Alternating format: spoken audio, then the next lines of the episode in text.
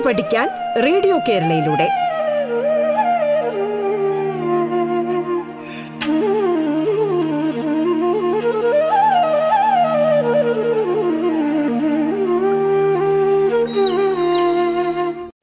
നമസ്കാരം. സംസ്ഥാന സർക്കാരിന്റെ ഓൺലൈൻ റേഡിയോ സംരംഭമായ റേഡിയോ കേരളയിൽ നിങ്ങൾ ഇപ്പോൾ കേൾക്കുന്നത് പാഠം എന്ന പരിപാടിയാണ്. സ്കൂൾ വിദ്യാഭ്യാസം ഓൺലൈനിലൂടെ ആയിരിക്കുന്ന ഇക്കാലത്ത് അഞ്ച് മുതൽ പത്ത് വരെയുള്ള ക്ലാസ്സുകളിലെ പാഠഭാഗങ്ങൾ വളരെ ലളിതമായി കുട്ടികളിലേക്ക് എത്തിക്കുകയാണ് പാഠം. പാഠത്തിന്റെ ഇന്നത്തെ അധ്യായത്തിൽ ഞാൻ ബീന റാണിയാണ് നിങ്ങളോടൊപ്പമുള്ളത്. തിരുവനന്തപുരം ജില്ലയിലെ കണിയാപുരം മുസ്ലിം ബോയ്സ് ഹൈസ്കൂളിലെ ബയോളജി വിഷയം പഠിപ്പിക്കുന്ന അധ്യാപികയാണ്. ഇന്ന് നമ്മൾ എട്ടാം ക്ലാസ്സിലെ ബയോളജിയിലെ രണ്ടാമത്തെ അധ്യായമായ കോശജാലങ്ങളാണ് കേട്ടു പഠിക്കുന്നത്. അതിനായി എട്ടാം ക്ലാസ്സിലെ എല്ലാ കുഞ്ഞുങ്ങളെയും സ്വാഗതം ചെയ്യുന്നു. പ്രിയപ്പെട്ട കുഞ്ഞുങ്ങളെ കൊറോണ എന്ന വൈറസിന്റെ ഭീതി മൂലം റോഡിലെല്ലാം വാഹനങ്ങളുടെ തിരക്ക് കുറവാണ്. അതെല്ലാം മാറി പഴയ പോലെ നമുക്ക് യാത്ര ചെയ്യാനും സ്കൂളിൽ പോകാനും കൂട്ടുകാരോടൊത്ത് കളിക്കാനും കഴിയും എന്നതിൽ സംശയമില്ല. നിങ്ങൾക്ക് ഇഷ്ടമുള്ള വാഹനങ്ങളല്ലേ? കാറ് ബസ് ബൈക്ക് മുതലായവ. അത് ഓടിക്കുന്നവരുടെ അടുത്തിരുന്ന് സൂക്ഷ്മമായി വീക്ഷിക്കാറില്ലേ? ടയറ് വീൽ സ്റ്റിയറിംഗ് എഞ്ചിൻ തുടങ്ങി ഓരോ ഭാഗവും വ്യത്യസ്തമായതിനാൽ ആ ഭാഗങ്ങൾ നിർമ്മിച്ചിരിക്കുന്നത് വ്യത്യസ്ത സാമഗ്രികൾ കൊണ്ടല്ലേ? അതിൽ ഇന്ധനവും വേണം അല്ലേ? ഇങ്ങനെ ഏതെങ്കിലും ഒന്നിന്റെ അഭാവം ആ വാഹനത്തെ സുഗമമായി മുന്നോട്ട് കൊണ്ടുപോകുമോ? ഇല്ല എന്നല്ലേ പറഞ്ഞത്?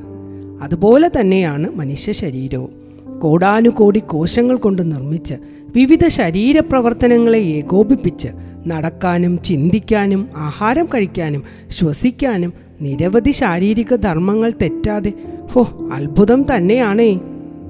നമ്മുടെ ശരീരത്തിൽ വിവിധ തരം കോശങ്ങളുണ്ട്. നാഡീകോശങ്ങൾ നെർവ് സെൽസ് അസ്ഥികോശങ്ങൾ അഥവാ ബോൺ സെൽസ് പേശീകോശങ്ങൾ അഥവാ മസിൽ സെൽസ് രക്തകോശങ്ങൾ അഥവാ ബ്ലഡ് സെൽസ് ഇങ്ങനെ ഇരുന്നൂറോളം വ്യത്യസ്ത ഇനം കോശങ്ങളാൽ നിർമ്മിതമാണ് ശരീരം. ഇതെല്ലാം കൂടിക്കുഴയാതെ കൃത്യമായി പ്രവർത്തിക്കുന്നത് കൊണ്ടല്ലേ മനുഷ്യ ശരീരം ഒരു എക്സ്ട്രാ ഓർഡിനറി സൂപ്പർ മെഷീൻ എന്ന് നിർവചിക്കുന്നത് തന്നെ?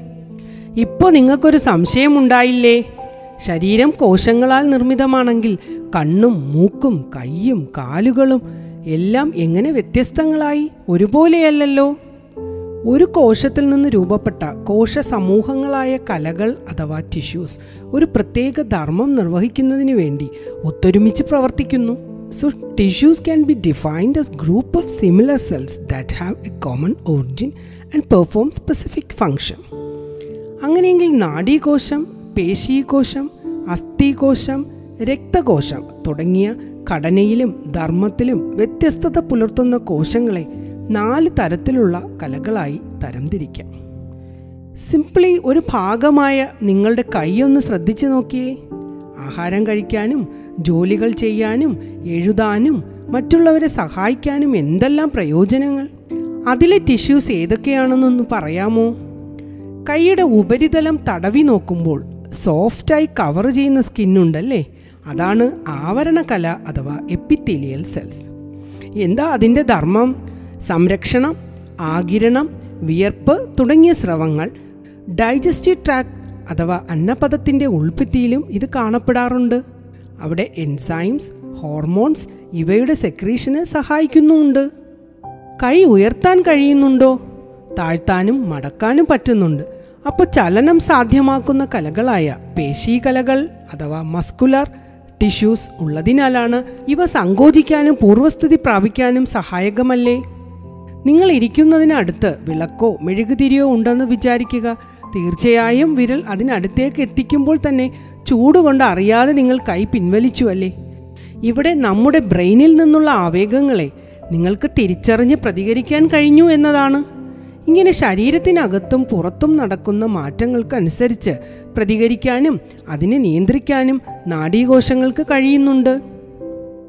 അപ്പോൾ കയ്യിൽ യോജക കലകളുമുണ്ട് പലതരത്തിലുള്ള യോജക കലകളായ രക്തം അസ്ഥി തരുണാസ്ഥി നാരുകല എന്നിങ്ങനെ ഉള്ളതിനാൽ നമുക്ക് വിശദമായി തന്നെ പഠിക്കേണ്ടതുണ്ട്.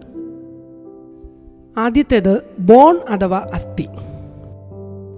Giving protection support and shape.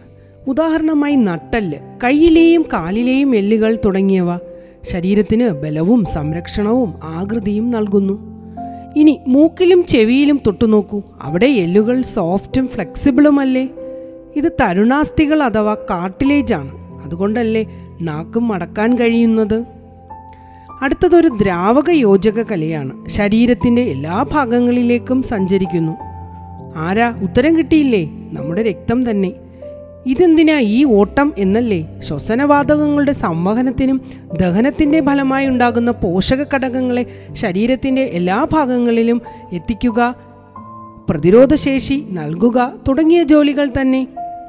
അതല്ലേ ഡോക്ടർമാർ അസുഖങ്ങൾക്ക് ബ്ലഡ് ചെക്ക് ചെയ്യാൻ പറയുന്നതും അതിലെ W B C R B C പ്ലേറ്റ്ലെറ്റുകളുടെ എണ്ണം നിശ്ചിത അളവിലാണോ എന്ന് നോക്കുന്നതും. അതിലെ W B C R B C and പ്ലേറ്റ്ലെറ്റുകളുടെ എണ്ണം നിശ്ചിത അളവിലാണോ എന്ന് നോക്കുന്നതും. നാലാമതായി ഫൈബ്രസ് ടിഷ്യൂ ഒരു ബോണിനെ മറ്റൊരു ബോണുമായി കണക്ട് ചെയ്യുന്ന ഫൈബ്രസ് ടിഷ്യൂവാണ് ലിഗമെന്റ് മസിൽസിനെ ബോണുമായി ചേർത്ത് നിർത്തുന്ന ടെൻഡനും ഒരു ഫൈബ്രസ് ടിഷ്യൂ ആണ്. മസിൽസിനെ നിലനിർത്തുന്നതും ബോണിനെ ശരീരത്തിലെ മറ്റൊരു ബോണുമായി ചേർത്ത് നിർത്തുന്നതും ഈ ടിഷ്യൂസാണ് എന്ന് മനസ്സിലായില്ലേ? ഇപ്പൊ കേട്ട കാര്യങ്ങൾ അതായത് വിവിധ ഇനം ജന്തുകലകളായ ആവരണകല നാഡീകല പേശീകല യോജകകല ഇവയുടെ ചിത്രങ്ങൾ ടെക്സ്റ്റ് ബുക്ക് നോക്കി വരച്ച് അവയുടെ ധർമ്മങ്ങൾ ഈസിയായി പട്ടികപ്പെടുത്താൻ കഴിയുമല്ലോ? നിങ്ങളൊക്കെ കുഞ്ഞായിരുന്ന പോലെയാണോ ഇപ്പോൾ? വളർന്ന് വലുതായി തുടങ്ങി അല്ലേ? അമ്മയുടെ വയറ്റിലെ ഒറ്റ കോശത്തിൽ നിന്നാണ് തുടക്കം എന്ന് ഓർമ്മയുണ്ടാകില്ല. എന്നാൽ സിക്താണ്ഡം അഥവാ സൈഗോട്ട് എന്ന ഒറ്റ കോശത്തിൽ നിന്ന് തുടർച്ചയായി വിഭജിച്ച് ആകൃതിയിലും വലിപ്പത്തിലും വ്യത്യസ്തമായ കോശങ്ങൾ ചേർന്ന ഭ്രൂണമായി മാറി. അതായത് അൺഡിഫറൻഷിയേറ്റഡ് സെല്ലായ സിക്താണ്ടത്തിൽ നിന്ന് പാർഷ്യലി ഡിഫറൻഷിയേറ്റഡ് ആയ ഫീറ്റൽ സെൽ അഥവാ ഭ്രൂണകോശങ്ങളായി. ആ ഭ്രൂണകോശങ്ങളിലെ കോശ വൈവിധ്യവൽക്കരണത്തിലൂടെയാണ് ഇന്ന് കാണുന്ന നിങ്ങളായത് എന്നത് രസകരമായി തോന്നുന്നു അല്ലേ? ഒരു പത്രവാർത്തയാണ്. സഹോദരിമാർ രക്തം നൽകി രക്താർബുദ ചികിത്സയിൽ ഇരുന്ന രോഗിക്ക് ട്രാൻസ്പ്ലാന്റേഷൻ വിജയകരമായി സാധ്യമായി. ഇത് നമ്മുടെ ചികിത്സയിലെ ഒരു വൻ മുന്നേറ്റമാണ്. അപ്പോൾ നമ്മുടെ ബന്ധുക്കൾക്കോ സുഹൃത്തുക്കൾക്കോ ഈ രീതിയിൽ അവരെ രോഗത്തിൽ നിന്ന് രക്ഷപ്പെടുത്താൻ കഴിയും. ഇതിന് സഹായകമാകുന്നത് വിത്തുകോശങ്ങൾ അഥവാ സ്റ്റെം സെൽസ് ആണ്. വൈവിധ്യമാർന്ന പ്രക്രിയയിലൂടെ ഏത് കോശമായി മാറാനും ഇവയ്ക്ക് കഴിയും. തൊക്ക് മജ്ജ അന്നപദം തുടങ്ങിയ ഭാഗങ്ങളിലും രക്തത്തിലും വിത്തുകോശങ്ങൾ ഉണ്ട്.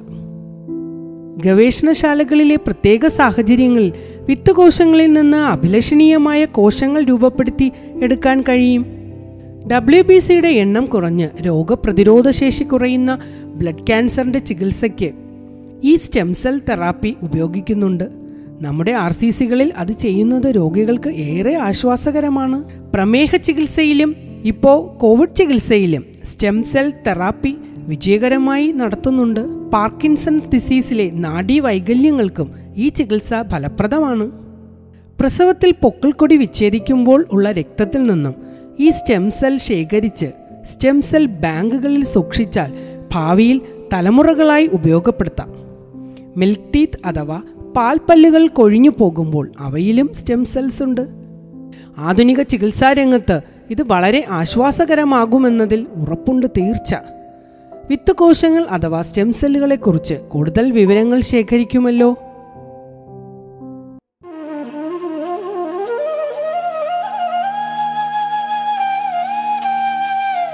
പാഠം കേട്ടു പഠിക്കാൻ റേഡിയോ കേരളയിലൂടെ. പാഠത്തിൽ ഇനി ഇടവേള.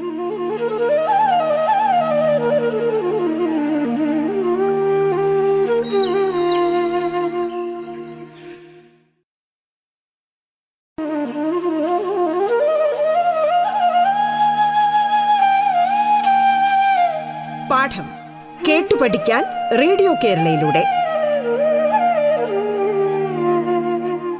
തുടർന്ന് കേൾക്കാം പാഠം.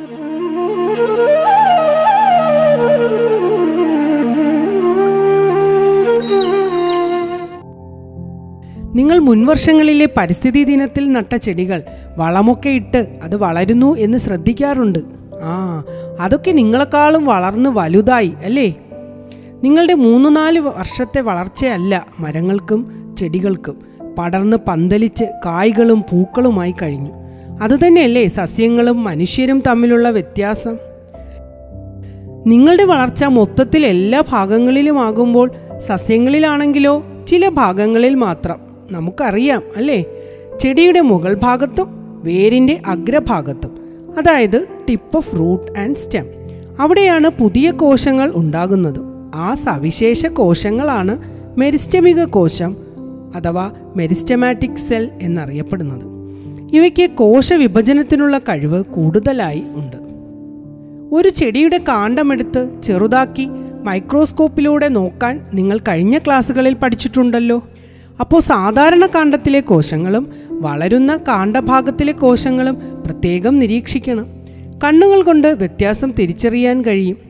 മെരിസ്റ്റമിക കോശത്തിന്റെ മർമ്മം അഥവാ ന്യൂക്ലിയസ് വലുതാണ്. കട്ടി കുറഞ്ഞ പ്രാഥമിക ഭിത്തിയുണ്ട്. കോശദ്രവ്യവും കൂടുതലുണ്ട്.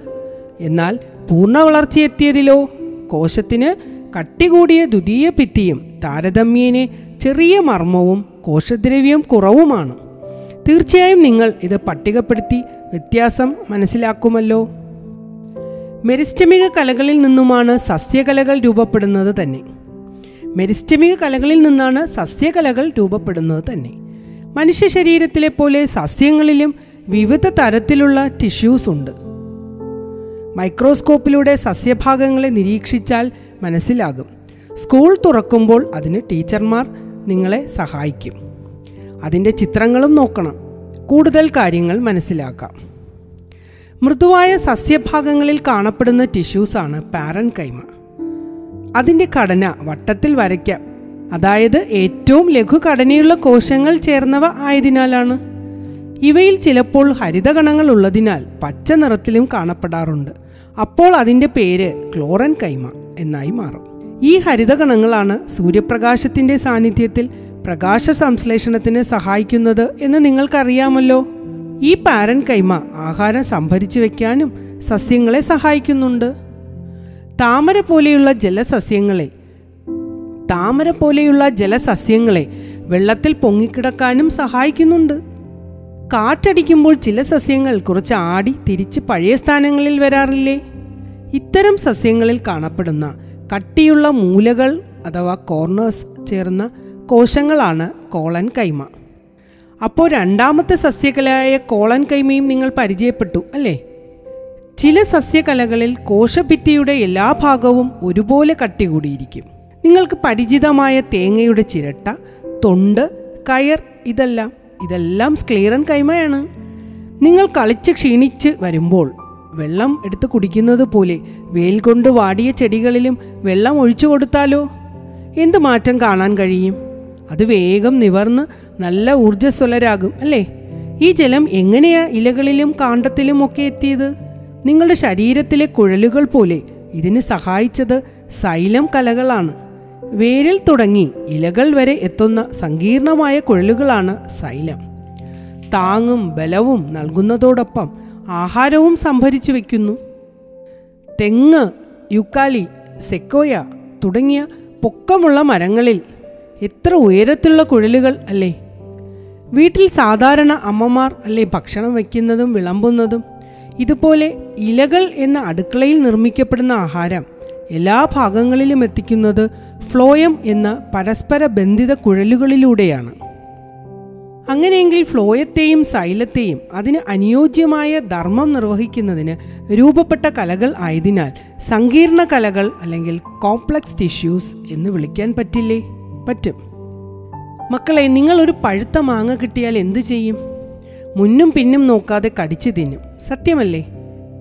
അത് വായിലൂടെ ചവച്ച് അരയ്ക്കപ്പെട്ട് അന്നനാളം ആമാശയം വഴി ചെറുകുടലിലെത്തുന്നു. മാങ്ങയുടെ ദഹനം പൂർണമായിട്ട് പോഷക ഘടകങ്ങളെ രക്തത്തിലേക്ക് ആകിരണം ചെയ്യുന്നു. ഇവിടെ ദഹനം എന്ന ജീവൽ പ്രവർത്തനവുമായി ബന്ധപ്പെട്ട അവയവ വ്യവസ്ഥയാണ് ദഹന വ്യവസ്ഥ.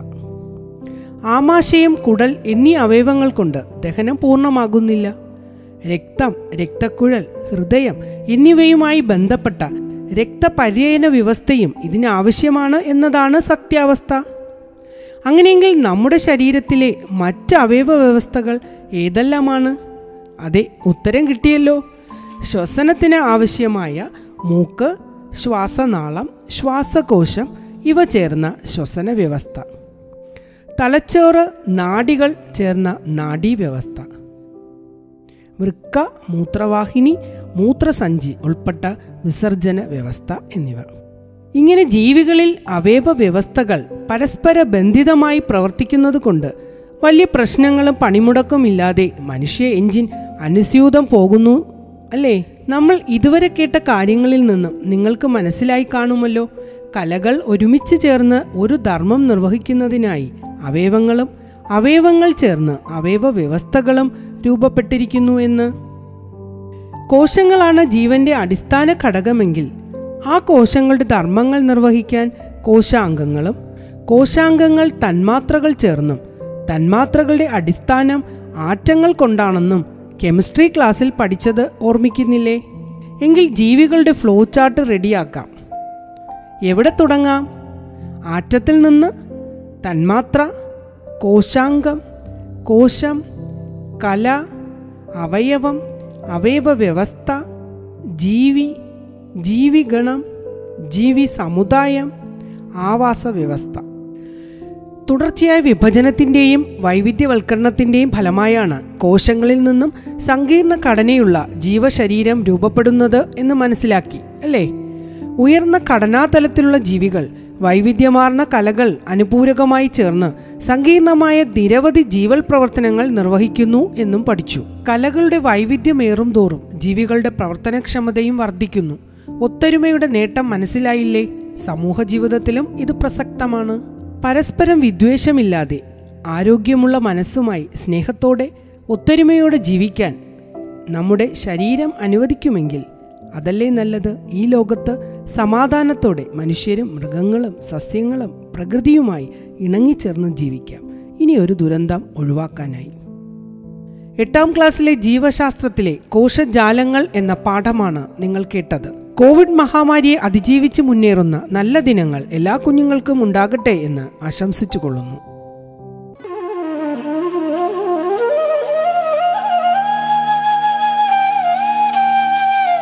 പാഠം കേട്ടു പഠിക്കാൻ റേഡിയോ കേരളയിലൂടെ. പാഠത്തിന്റെ ഇന്നത്തെ അധ്യായം പൂർണമാകുന്നു. ഇനി അടുത്ത ദിവസം കേൾക്കാം. നമസ്കാരം.